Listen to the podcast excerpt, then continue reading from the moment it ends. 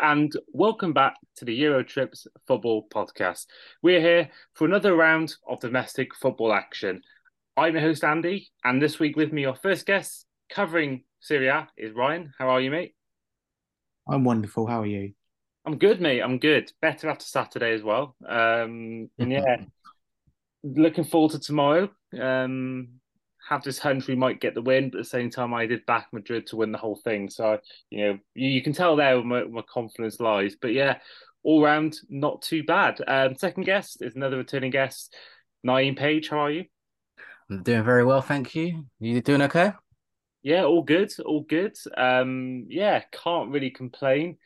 Yeah, just earning some money now for a job, which isn't a job I want to do long term, but it's something. And yeah, just hoping I can, we were talking about this off air, hoping that now I've got my master's degree that I can get a paid job doing something like this. But yeah, it's just about finding one and hopefully someone sees potential in me. Our final guest, making his long overdue return, back with us all the way from the States, is Jonathan. How are you, mate? I'm very well, thank you, and very happy to be back. And it looks like he's going to a festival by looks of it. If you obviously you'll be listening to this podcast. He is wearing a bucket hat and some glasses. So yeah, he is looking like he's ready for a rave. So Coachella 2023, I think you might see Eurotrips there. Just gonna go over some news to start the podcast. News came out today. Tottenham have called us on social media companies to take action as Son received some racist abuse after the Tottenham-West Ham game yesterday, which had finished as a Tottenham win. Manu over the weekend have been had a bid from Qatari ownership Sheikh Yassim and Sir Jim Ratcliffe. And Lionel Messi put a further feather in his cap when it comes to being the GOAT with a winning goal in the last minute from a free kick in a cracking 4-3 game in Ligue 1 as Paris Saint-Germain keep their 5-point lead over the rest of the chasing pack. But we are going to start with some sad news. News came out on Saturday that former Newcastle, Everton and Chelsea player Christian Atsu was one of the victims of the earthquake in Turkey. So start the podcast on a slightly somber note, but we just want to pay our condolences to Christian's family and everyone else who's been involved in what's been a tragic few days in the country. But we mentioned Man U at the in the news there, and that's where we're going to start off really, is the Premier League, and that's where we want to begin, because we saw an interesting weekend. First of all, I think we saw the game of the weekend as Arsenal beat Villa 4-2. Again, that was, you know, Villa led 1-0, 2-1 as well. Arsenal came back both times, and then Jorginho scored late on before a last gasp goal from Martinelli with an empty net when Martinelli came up for a corner. And I think that is my performance of the week. It's Arsenal to, you know, be in such an important game. You know, they went 1-0 down, 2-1 down. They faced a lot of adversity in this game, and where they came back and fought back and managed to get the win. I think that was a impressive performance from them. And yeah, that's really where I want to begin, because elsewhere in the league, of course, this also affects the changes in the table, but City drew 1-1 with Forest. A game they should have won. Bernardo Silva scored a screamer. And then Haaland missed an absolute sitter before Chris Wood scored late on to get the equaliser. And then for the third result, which is where really Man U come into this, is the fact that they got a win, a convincing win, 3-0 at home to Leicester City, which now means that they are just 5 points behind Arsenal. And my question to you guys is, with Man City's form inconsistent, Arsenal struggling in recent weeks, despite the win against Villa, can Man U nick the league off Arsenal City? Jonathan, we'll go to you first. Thoughts on that? I think it's absolutely possible. I still would give the slight edge to Arsenal. I would love to see Manchester City get relegated, but I doubt it, because they'll probably find some sort of way around this recent little hiccup of the many hiccups they've experienced when it comes to, you know, skating around the rules and all these financial regulations that they've been able to get around. But, I mean, the form Rashford's been in, we've obviously seen how good of a coach Ten Hag is by now. And I would still give the edge to Arsenal, but, you know, only 5 points back. I know Arsenal have that game in hand, but, you know, as we've seen in recent weeks, They are prone at the top of Arsenal. They are prone to make some mistakes. Ryan, your thoughts on this? United won't win the league. I'll tell you that now. You can come back to that in June. I promise you now. Like I say, with that game in hand, we win that. 8 points is a lot to pull back. Even for Manchester City, but for Man United, no, I don't personally see it at the moment. They're heavily relying on Rashford and his goals. Any kind of injury to him, scuppers that quite a lot. They've still got a big game to play against Barcelona in the Europa League, as well as a Carabao Cup final this weekend. I believe they're still in the FA Cup as well. So they've got a lot more games to play than what we do. And after the weekend, I'm much more confident in our chances, not just because City dropped points, but because of how we came back and won that game. Because Aston Villa were very, very good in the first half, much the better team. We were the better team in the second half, but it looked quite glum for us. And I'll be honest, I didn't expect us to come back in the way that we did. And we showed some real quality. Obviously, we got a little bit of luck with Jorginho, thanks to Martinez's assist. But even so, in years gone by, we wouldn't have been able to find a way to win that game. And so, no, I don't believe United will win it. Well, here's my take on it. And I'm saying this as a Liverpool fan who doesn't want Man U to win the league and really wants Arsenal to win it over both Manchester clubs. But first of all, City and Arsenal haven't got a striker at the moment playing good form. Haaland's not been the same player he was before the World Cup break, whereas Rashford is in the top 4 or 5 goal scorers in the league. He's in absolutely smashing form. And I just want to go through the last 5 games. They've won 3 of the last 5. They've won 7 of the last 9 games. And looking at the fixtures as well, I mean, Man City have still got to play Arsenal. Both teams, City and Arsenal, both got to play Chelsea as well. Arsenal got to play Newcastle, which obviously we saw was a draw last time. They got to play Brentford away, and Brentford got a result at City, and they got to play them again. So, and look at Man U's fixtures. They've got to play Southampton, Everton, Forest, West Ham, Wolves, Bournemouth, and then Fulham at home. So I think with the fixtures they've got there, I just think that there's a really good chance they could do it. I don't think either Arsenal City have convinced last month, the last 2 weeks especially, neither of them have really impressed me in this run of form. And I think that, you mentioned, man, you've got games to serve Arsenal. They got Europa League to contend with. Now, we don't know whether Arteta's going to take it seriously now in the knockouts. Obviously, City have got Champions League, but they've got a very easy game, but they're going to want to take that seriously as well. So I just think that Arsenal will have only one tournament to focus on. If they do take it less seriously, they'll have one trophy to focus on. But same as Man U, of course, once the League Cup's done and they go out the FA Cup early, I think they could have a similar amount of games. So I think, Man U have been probably the in-fall team in the whole league this last month. And, look at Luke Shaw's improvement under Ten Hag. You look at Bruno Fernandes, and now they got rid of Ronaldo, which seems to have helped the team massively. They seem to be much improved without him, which everyone was saying beforehand, which I didn't think would happen, but it did. Everyone's playing with Garnacho, who's been a sensation out wide for them. Sancho is getting goals now, albeit off the bench for some of them. So I just think there's a feeling, Arsenal, they got the win, and I did say that my performance of the week, but at the same time, Jesus is out for still a bit of time left. And Nketiah had a good start to being the starter, but he's not done as much in recent weeks. They got the win, but it wasn't a convincing win for me. So I do think Man U have got a really good chance of doing this. And I hate to say this, but I think that Ten Hag has really got this Man U team playing the way he wants. And I think that, even if they don't do it this year, I think next year they're going to be definitely a contender, because they are looking right now, since turn of the year, they've been the best team in the whole league. Naeem, your thoughts on this as a fellow Arsenal fan? What's your take on which side on the fence you on? Mathematically, they are in a title race, but I don't know. This form, I don't know. It might fall short sooner or later. You just never know. Like against Leicester, really, and I know they won 3-0, but obviously the performance in the first half by Leicester, they could have been about 2-3-0 up. De Gea, made a few good saves. Obviously, he's made a good turnaround. He was awful for about a season or two, but he's coming back to his best form.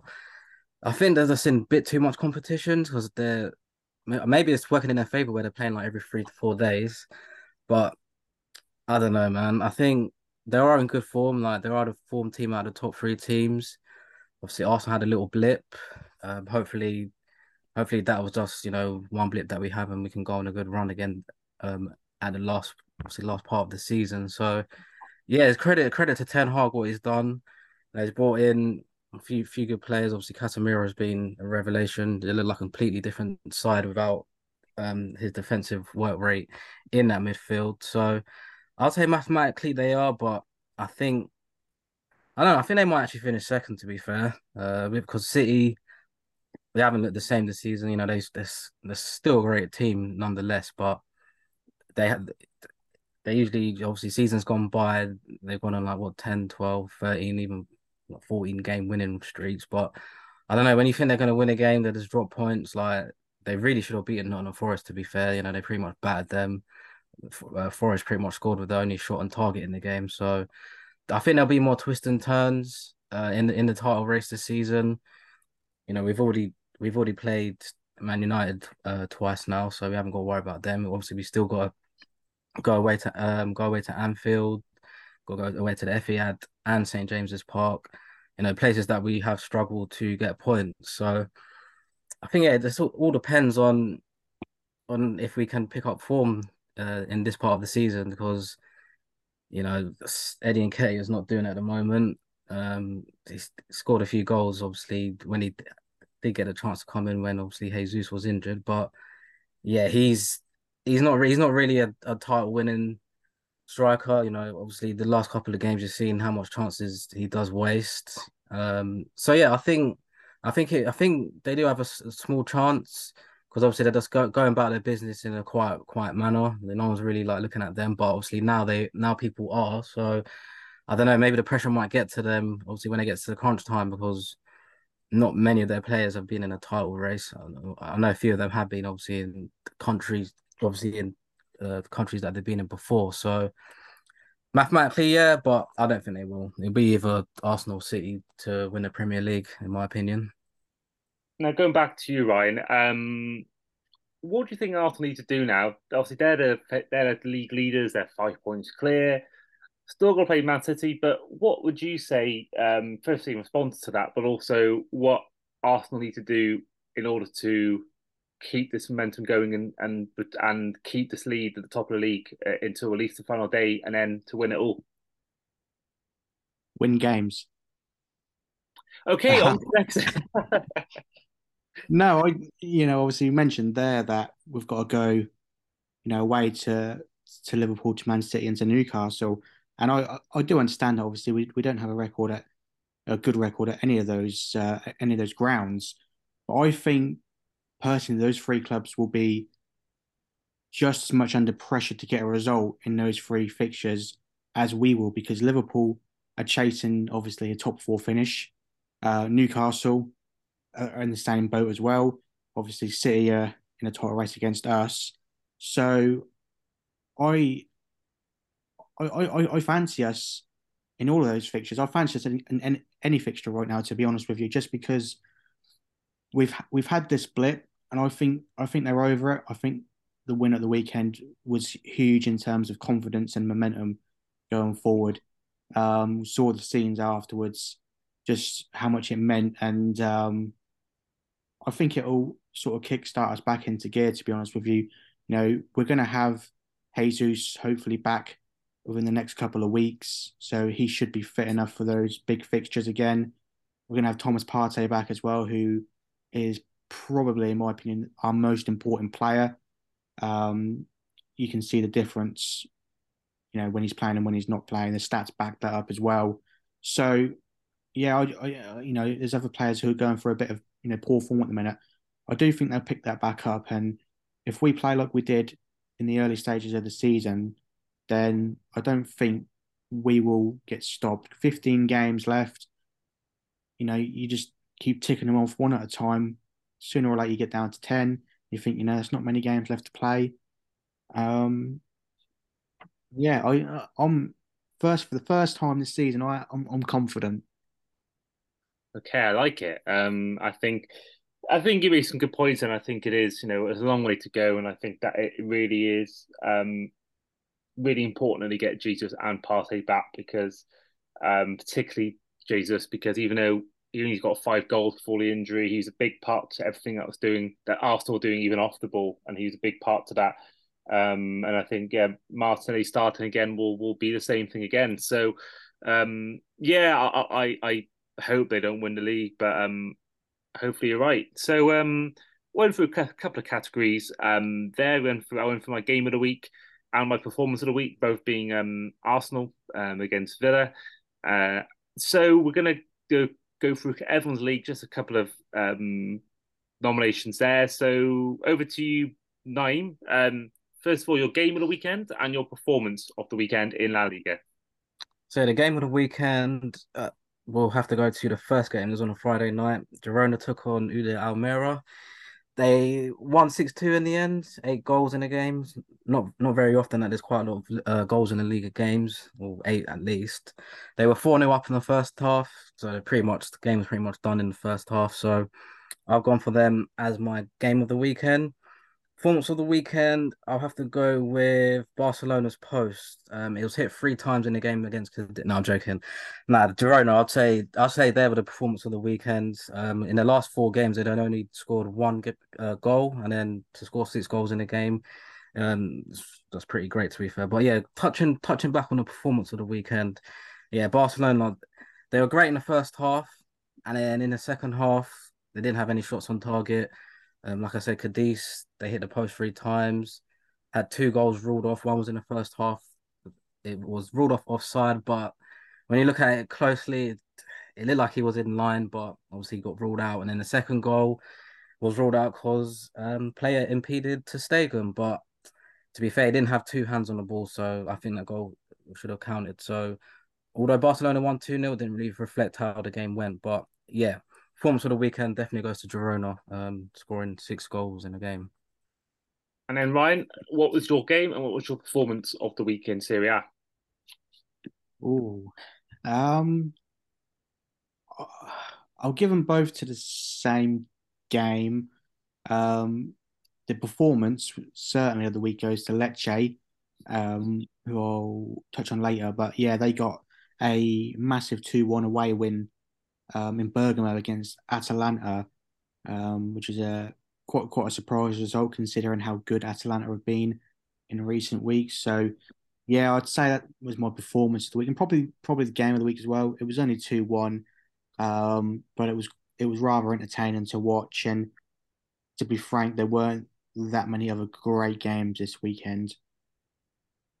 Okay, and finally, a league that we haven't touched on for a few weeks.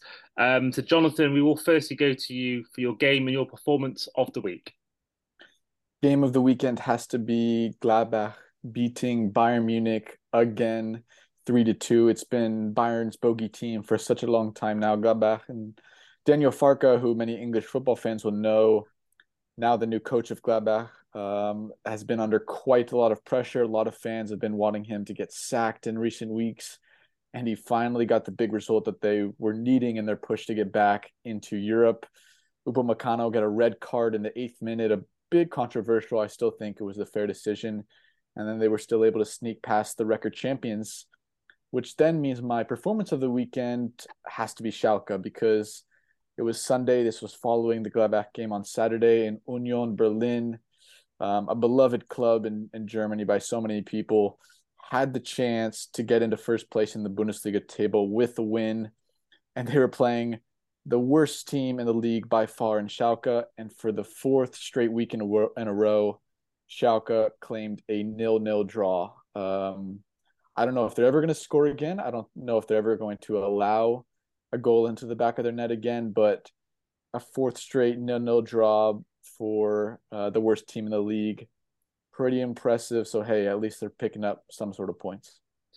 And that is a fantastic segue onto how a table looks for you, Jonathan, because, yeah, listeners of the podcast will know that we haven't had an update in a few weeks. But really, our next real talking point is to do with the Bundesliga, and it's to do with what is turning out to be the most fascinating title race in the whole of Europe. I mean, looking at the table now, you've got three teams on 43 points, so Bayern, then Dortmund and Berlin, with goal difference separating those three in 1, 2, 3 order. But only 3 points behind them is Freiburg in fourth, which I know you, Jonathan, must be absolutely loving. And then even looking behind that as well, you got Leipzig with a point behind them, and then a further point behind Leipzig is Eintracht Frankfurt. So, I mean, you look at the Serie A title race and that looks done. Premier League 1 is pretty good, and the Spanish one, 7 points, 8 points between Madrid and Barca. I think that for the first time in years, we are getting a good title race in Germany, but also maybe the best in the whole of Europe.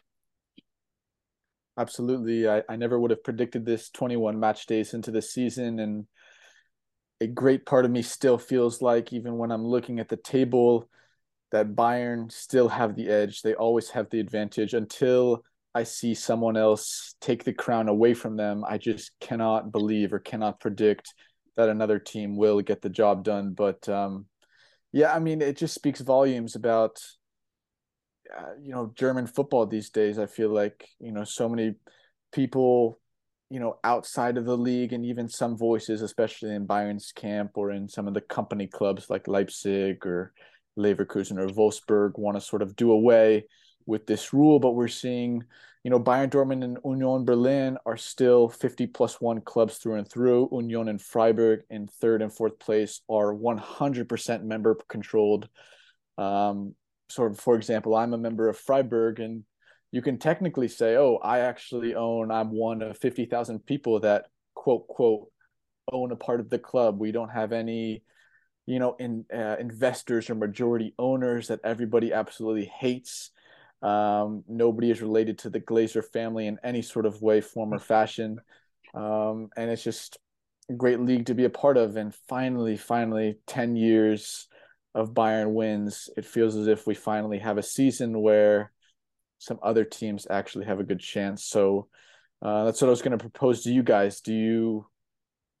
I still believe that Bayern will get the job done. They'll find a way to scrape past Dortmund. And I think Union can't keep winning these 2-1 games all of the time. So do you guys still give the edge to Bayern, or do you like it Dortmund to snip it this year?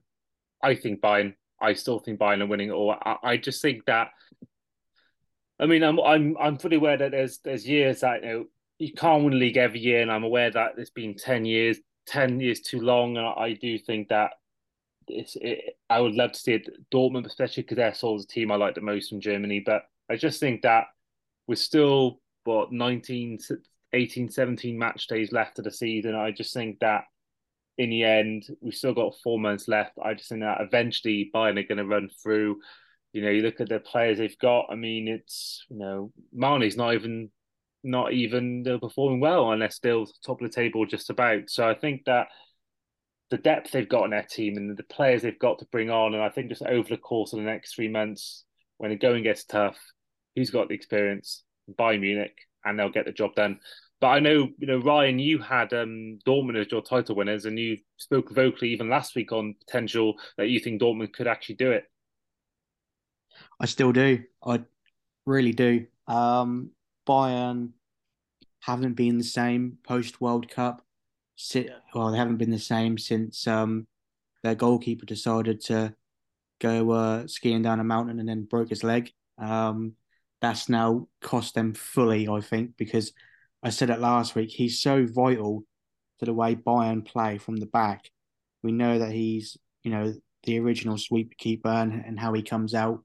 And he's almost part of the defence most of the time. And to lose him, to lose such a leader is massive. But obviously what's gone on off the pitch as well, him speaking out against the club for sacking his best mate, the goalkeeping coach. Obviously, that's not gone down too well. Can't imagine. FC Hollywood. It is. You do wonder how that went down in the dressing room, especially for them to do it when Neuer's not there as well. I think is a little bit shifty, really, of Bayern. And I don't know, they just Jan Son was a good goalkeeper, but he's nowhere near Neuer's level. And I don't know, I just think it'll cost them dearly because they haven't got Lewandowski to sort of get them out of trouble anymore. Although they do still have some, really gifted attacking players.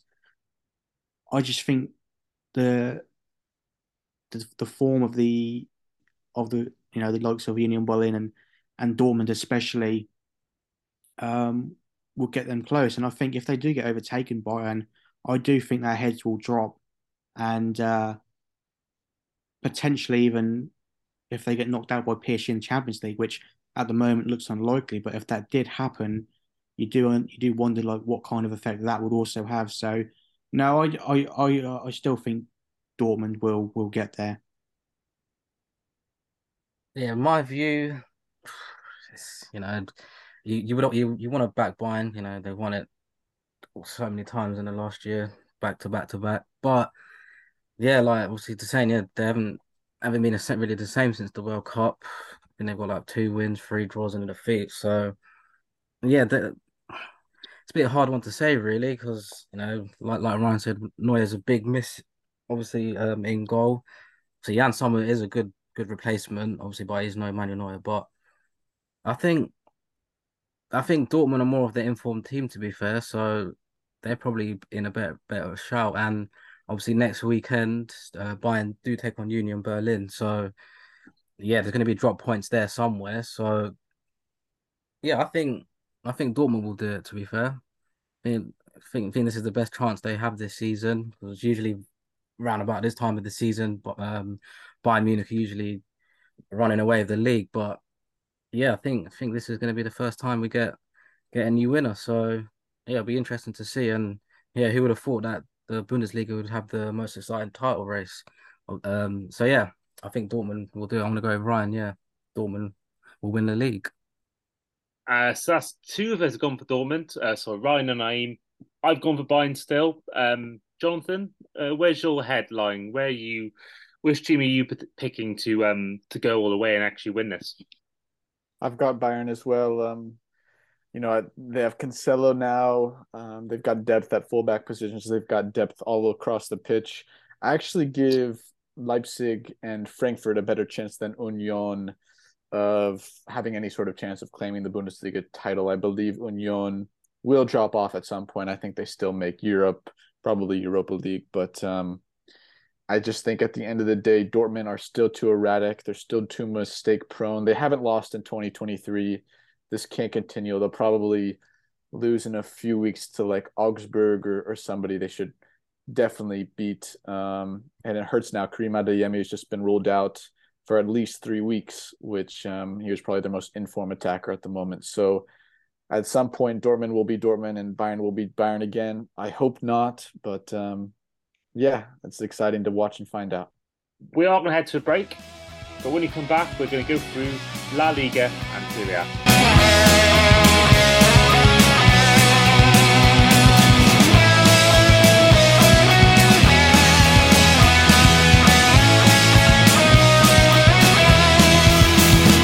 And welcome back. We are back from our break, and we're going to go through a few more categories before we do go on to our next league. So first of all, back with you, Jonathan, for your goal of the weekend in the Bundesliga. Goal of the weekend probably have to be Marco Reus against Hertha Berlin. Scored a good free kick, and it's just really nice to see him back on the pitch. He's had lingering injury issues for the last few months, and then he got sick, but finally back on the pitch and on full fitness was great to see. And a great goal and another Dortmund win. They're undefeated to start 2023. Well, my goal of the week is going to be James Ward-Prowse. I think you could easily give it to Cody Gakpo against Newcastle for the team goal. But I just think that Ward-Prowse, his free kick against Chelsea, now 1-0 win for Southampton at Stamford Bridge, which only increases the pressure on Graham Potter. But I thought it was a fantastic free kick, curled into the left corner, and it was fantastic, and it's a goal as well that means he's, I believe, just 1 away now from David Beckham's record.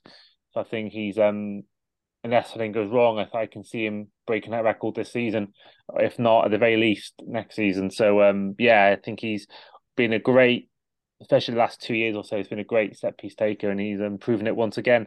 Now over to you, Ryan, for your goal of the weekend.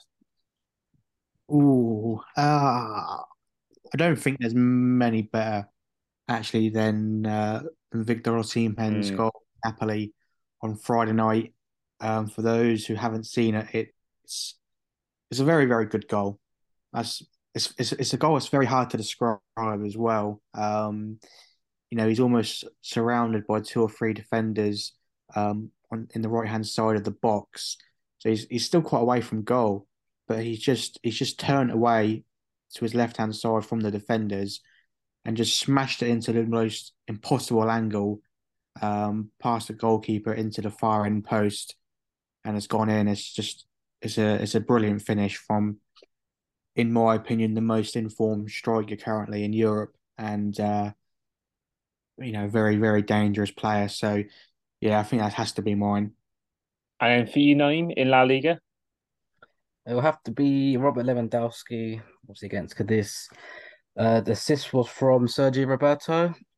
Played it to Lewandowski on the edge of the box, took one touch, and then what he does best, which is just drills it into the bottom left corner through Cadiz defender Fadi's legs. So yeah, that was definitely my goal of the weekend.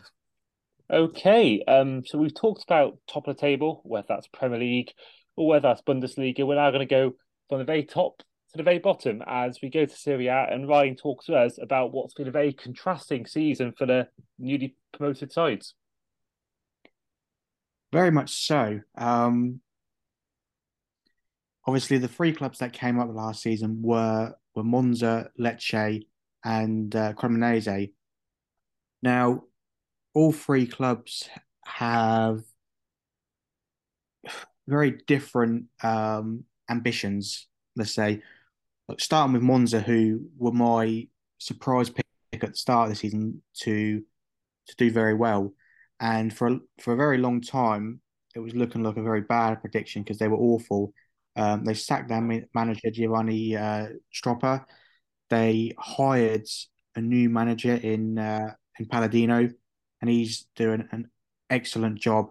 They're now 11th in Serie A, 8 wins, 5 draws and 10 defeats this season. They have spent fairly big money for a newly promoted club, especially in Italy. They spent around 40 million euros. They brought in some kind of high-profile players. Pablo Mari on loan from Arsenal being one of them. We know that they are run and backed by Silvio Berlusconi and Andrea Galliani, who formerly ran AC Milan. And they're very ambitious. They've got massive ambitions to reach the Champions League in a few seasons' time. They genuinely think that is possible, and in their current run of form, you can't discount them. Certainly not this season anyway, but in a couple of seasons' time for sure. But it's a bit strange because their top goal scorer in the league is their centre-back, Carlos, who has 4 goals. I genuinely had to double-check that a couple of times because they've only scored 28 goals this season, which was quite surprising, really. But, you can't argue with the job that they're currently doing, so fair play to Monza. In terms of Lecce, another surprise team, but I would say that they've done a better job this season because they've got a net spend this year of €2.5 million. That's all they've spent. They sold their top goal scorer from last season for just 1.5 million, which was quite angrily received by the Lecce supporters. But they've got I believe he's their director of football in Pantella Leal, Corvino, who he's excellent when it comes to scouting. He goes for potential, and the signings that they've made this season, you can't argue with what they've done. They're the youngest team in the league, even though they've got Samuel Umtiti at the back, who was going through a nightmarish spell at Barcelona. Was probably their sixth you know, choice centre back. Went to Lecce, and he's doing really, really well for them. You know, fair play to him. You know, they are the giant killers this season as well. They've beaten Atalanta twice. They've beaten Lazio. They've got draws against Milan and Roma and Napoli as well, which looks, you know, like an incredible result right now. And they haven't lost this season when they've scored first in any game, which is just, you know, mad. I believe they're the fourth most informed team as well currently in Serie A. So they're doing a great job, and, you know, those two clubs, in my opinion, will definitely stay up this season, and they'll be in Serie A next season, and both clubs deserve a tremendous amount of respect. But the other one doesn't. Cremonese, they're currently rock bottom, 20th. 14 defeats, 8 draws, no wins. They are the only club in the major leagues in Europe currently without a win. There was one other club, I believe a Welsh club, funny enough, called Airbus something or other, who have already been relegated as well. But interestingly enough, even though they've got this wretched record in Serie A, they're currently in the semi-finals of the Coppa Italia. So they could genuinely get to the final as well, because they're playing Fiorentina, who they're not the easiest team to beat, but they're certainly not the hardest either. So they've got a genuine chance of getting to the final and ending this season without a win in the league, which is just complete madness to me. They're goalless in their last two games, which doesn't help. They've got a minus 25 goal difference, which is the second lowest in the league, only behind Sampdoria with 27.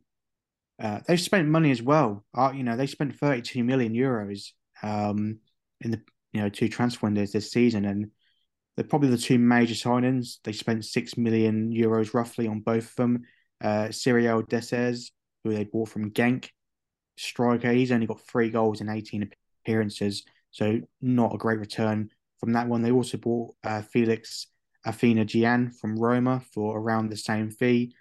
He hasn't really done anything either this season, so their business in, you know, both windows hasn't worked out. You know, when you compare it to the other two promoted clubs, so definitely a vast difference in the promoted clubs in Serie A this season. But it's been so interesting to watch. And I'm glad Lecce are staying up just for how well run that football club is. And Monza's going to be an interesting club to watch over the next few seasons, because it's going to be fun. You know, Galliani and Berlusconi, this is their retirement project. You know, this is just fun for them. It's not serious at all. They had their Champions Leagues and their Serie A's back in the day with Milan. You know, this, you know, it was just something to do for them at the end of the day. And, you know, I expect Monza to be in the league for many more seasons, and Cremonese will be in Serie B next season, although they might be in a European competition, because I don't know if the Coppa Italia winner gets a European place or not. I think they do. So you could have a Serie B club playing in the Europa League next season. That is fascinating. It reminds me of when Wigan Athletic won the FA Cup and got relegated 4 days later. So they're playing the following season in the Europa League whilst playing in the Championship. So we could see history of Peter Self. I mean, a team that's won no games all year. They're 10 points off safety. I think it's pretty likely to go down. But Ryan, as you're the Serie A expert, which other two teams are you picking to go down with them as it stands? Because as it stands, we've got Sampdoria 19th with 11 points. But then you've got just a few points separating Verona, Spezia, Salernitana, and Sassuolo in from 15th to 18th. Well, Sampdoria will go down. They're in all sorts of bother right now. So, yeah, like I said, that does leave just the one team to go down. And it's tricky. Although they did such a great job last season of staying up when it looked all but impossible, I think Salernitana might go down, even though they're 4 points clear of Verona. You know, I mentioned last week how they sacked their manager, rehired him, and then sacked him again. So I think it'll be a bit too much, and I could certainly see them being the third team to go down. And for you, Ryan, a moment this week that got you angry? Angry? In Serie A.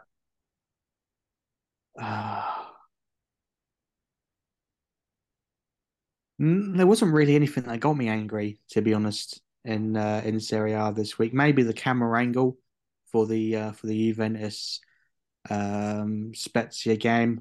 You know, that was poor. But apart from that, no, nothing in Serie A. I mean, plenty got me angry in the Premier League, but that's a different story. Speaking of the Premier League, it's also my moment at the weekend, but it was Nick Pope's red card. In terms of the most drama, you could argue that because he now misses out on the League Cup final after his red card against Liverpool. But that's really what's got me angry, is because, I don't know what you boys think about this rule, but I'm all for him missing games if he gets red carded, but to miss a final for red cards in a different tournament, I just don't think it feels right for me. And I think, you know, I don't want either team winning that final. I want both teams to lose that final if it's possible. But you want the best game possible. And you want, you know, Nick Pope being a stupid boy by getting red carded. Don't get me wrong. He's made a bad decision there to go with his head rather than his feet. But at the same time, he shouldn't be punished for his League Cup final just because he got sent off in a Premier League match. So I do think, I know Gallinico is very vocal on it as well. Do you boys think maybe, I think personally, I don't know what you boys think as well, but that rule should be changed for me and maybe do it where it is just he misses next Premier League game. What's your boys' thoughts on that? Yeah, I agree.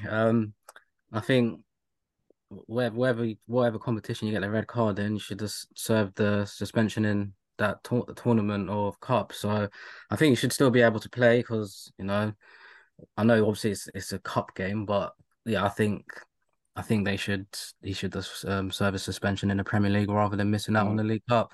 It was a silly red card to get. You know, he didn't really need to do that, but he probably thought he was still in his 6-yard box. But yeah, he's only really got himself to blame, really. But yeah, I think they should scrap that rule and make them just serve the ban in that respective competition. Yeah, I agree. For you, Naeem, La Liga, any moment to speak get you angry? It hasn't really got me angry, but disappointed with Real Sociedad winning 1-0 for the majority of the game. And then in the 93rd minute of 4-minute stoppage time, Robin Lomond, he scored an own goal. You know, when obviously the opposition player crosses the ball in dangerously in the 6-yard box, and then, you know, when you try to kick it out and then, yeah, it's went into the net. They could have closed the gap a little bit on Real Madrid, but now Atletico Madrid are only 2 points behind them. So, yeah, they're breathing down their neck. So, yeah, that got me a bit disappointed. Didn't get me angry, but just a bit disappointed because they should have really held on to the 1-0 lead. And how about you, Jonathan? Anything in Bundesliga get you a bit rattled this week? Probably just Friday's game. I've been really hoping Augsburg would get relegated for about 3 straight years now. And I think this is another year they're just going to barely stay up. They beat Hoffenheim barely 1-0 with the last second goal. And Hoffenheim haven't won a league game since October 14th against the worst team in the league in Schalke. So I don't know what's going on with Hoffenheim, a company club with not a lot of fans, so I can't say I'm a major supporter of them, but at 19 points at the moment, tied on points with that relegation playoff spot, not looking good, but I just want Augsburg gone. I can't look at them anymore. I'm done. Now for me, another thing that got Naeem and Ryan angry is Ryanair. Ryanair, they changed our flight without telling us, and they're looking at doing it again. And of course, that has affected our potential seeing Valencia certainly next weekend. But we are due to still be going on the 11th of March, and hopefully going to both Real Madrid and Valencia games, both on the same day. So we've worked out well in that sense. But, you know, this is where we've sort of gone to our next topic, is that we want to see Valencia play because they're in such dire straits. We want to see, you know, what the fans, how the fans are reacting to these games and these losses. Because right now, as it stands, they're in the bottom three, and it's been a truly awful season for Valencia. So that really leads us to our final debate, is really about Valencia's disappointing season. You look at Sevilla, how bad they've done as well. It's really been a shock season in that sense for La Liga, how bad some of these big names are doing. But Naeem, you wanted to talk about with us about Valencia's difficult season and the issues with the board. Yeah, so obviously, like you've mentioned, they're currently playing at the moment. It's 0-0 against Getafe, who are also in the bottom three. So it's a big game for them to obviously win there. They've got a new manager now in Ruben Borja. He hasn't actually managed a team in the top flight of Spanish football. He's only ever managed teams in the second division. But my focus is mainly on their ownership under Peter Lim. He came majority owner back in 2014, and since then, his first season in 14-15, they finished fourth, got Champions League football. Next season, they finished 12th. If you remember that season, obviously Gary Neville was appointed. Obviously, the ties there is obviously he owns 40% in Salford City. Season after that, they finished 12th. But then the next two seasons, they finished fourth. But then, since then, the season after that, in the 1920, they finished 9th. Then 2021 season was 13th, and then last season they finished 9th. So obviously under his ownership, they do have a lot of debt that was obviously accumulated before he obviously took over, and it has resulted in them obviously having to sell some of their best players. I've looked at the 10 most expensive transfer fees that they have received, and I believe 8 of them have come down under his ownership. So they do sell well, and they have bought in players for high transfer fees in that time.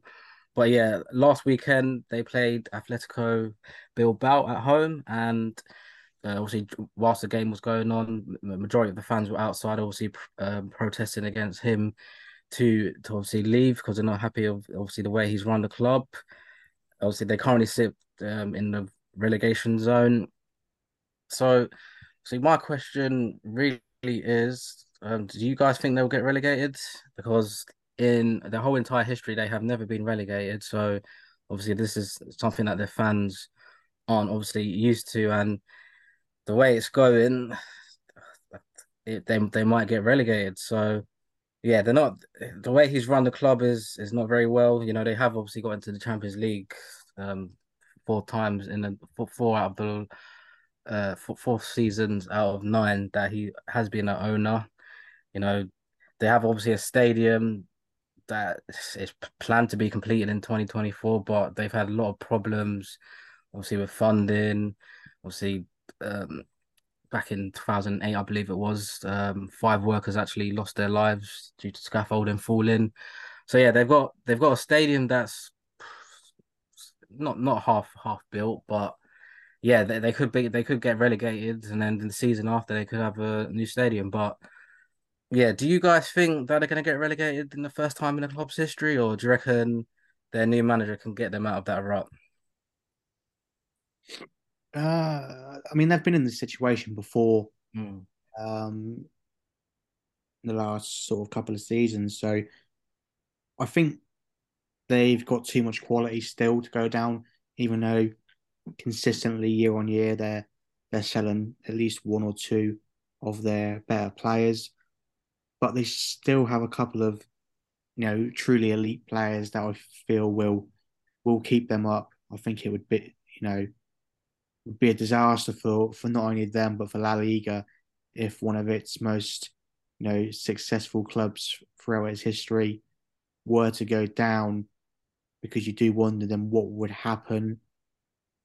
I could see it being one of those, you know, where they go down and they struggle to get back up. Because they would probably then have to sell quite a lot of their better players. You wonder why anyone would want to continue in the second division, and that would be such a loss for Spanish football. So no, I do think they will stay up. Yeah, it's actually amazing how similar this is to Everton in the Premier League. I mean, look at both teams have never been relegated. both teams are currently, well, I think Everton are now just above the relegation zone, but it's two big clubs are both struggling, and it's a sad state really, because you look at the players they've got. I mean, Jose Galla's there. You got Gabriel Palista, which you two know very well. They got Edison Cavani, Justin Kluivert, Samu Castello. These are well established players, and it's just, I mean, I've spoken on before that they are my Spanish team, and it's I do hope they stay up. I really do, but I just think that what we could see is a bit like Schalke. I think we could see a situation where, or even Deportivo La Coruña years ago, where a well-established team gets relegated and they're just back and forth, up and down again. I think if they were to go down, I could see most of his players leaving. I see no way Cavani plays in that second division. I can't see Justin Kluivert with the age he's at, and I can't see him being there. Looking at the age of Samu Castello, he's 28. Maybe he'll stay. Apologies for my pronunciation there. I think a lot of these players could leave, and it could be like a Villa where they go back up again, and that's it. They're safe again, and they're a secure team. But I think it's on the flip side, you could easily see, we've seen Sunderland go down 2 divisions. We've seen many clubs across the whole of European football all have these similar fates, and I think it is a sad affair for European football if they were to go down, because they are they went in 2 Champions League finals in 3 years or something like that. It was in the early 2000s. I know they lost in a shootout to Madrid. It's a team that has got a lot of history. Even Mestalla stayed in that. I've wanted to go to for years and years, and that's a shame that's been knocked down. So it's an awful shame to see what's happening to that club, because for years and years they've had David Villa's been there, David Silva's been there. Canizares, the goalkeeper, has been there. Morientes has played there. Pablo Aimar. The list goes on and on, all these players they've had, and it is just a shame really, because it just shows how one bad move financially can cause almost a domino effect, and how how the next 3-4 years or 5 years after that go. This is the thing. Valencia, they've got such an incredible academy, and you look at the list of players that they have brought through, they have such a good history of bringing through top quality players, and they still have that academy. They still have a lot of good young players as well. They will never go anywhere until they can get rid of the owner, and unfortunately for them, they obviously can't get rid of the owner. They've done as much as they can by trying to stay away from the stadium, but ultimately the owner doesn't give two shits really about anything. He won't be forced out. He's made that clear. The people who are in charge of the club don't know what they're doing. They had a great manager in Marcelino, who led them to the Copa del Rey. I think that was only last season as well, and then they sacked him at the start of the season, as well as the director of football, I think, because they didn't agree on the transfer strategy. And that's the exact same reason why they sacked Gattuso as well, who was doing an okay job, but they didn't give him any money to spend. And, you're not going to be able to do anything in this day and age unless you spend at least a little bit of money. And unfortunately, you do wonder where it will go. Gary Neville's got blood on his hands. Oh, yes. Yeah, it's we're hoping to go to the game, and obviously anyone who's listening who's a Valencia fan, please feel free to send us a DM and sort of give us your thoughts on what's going on at the moment.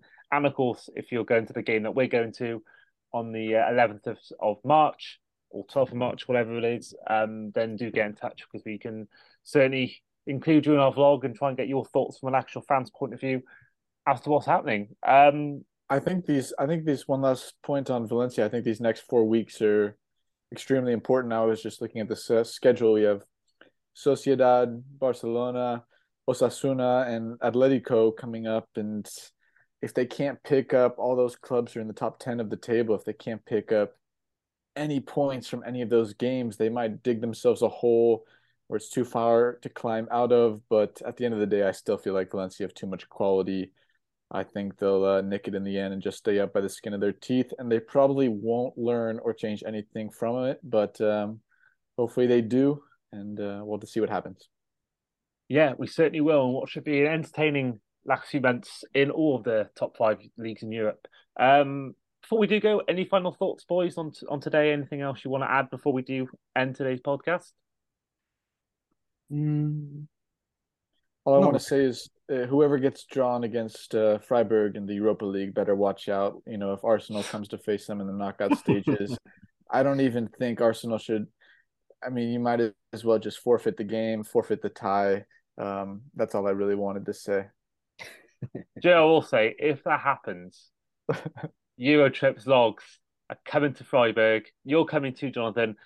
All of us coming there, and that's what we're going to do. But yeah, it's a plan. If that happens, we're going. There should be. Hopefully, I love that as a neutral. If I got to watch, you know, your guys' reactions to the goals as a pure neutral, that would be pretty special.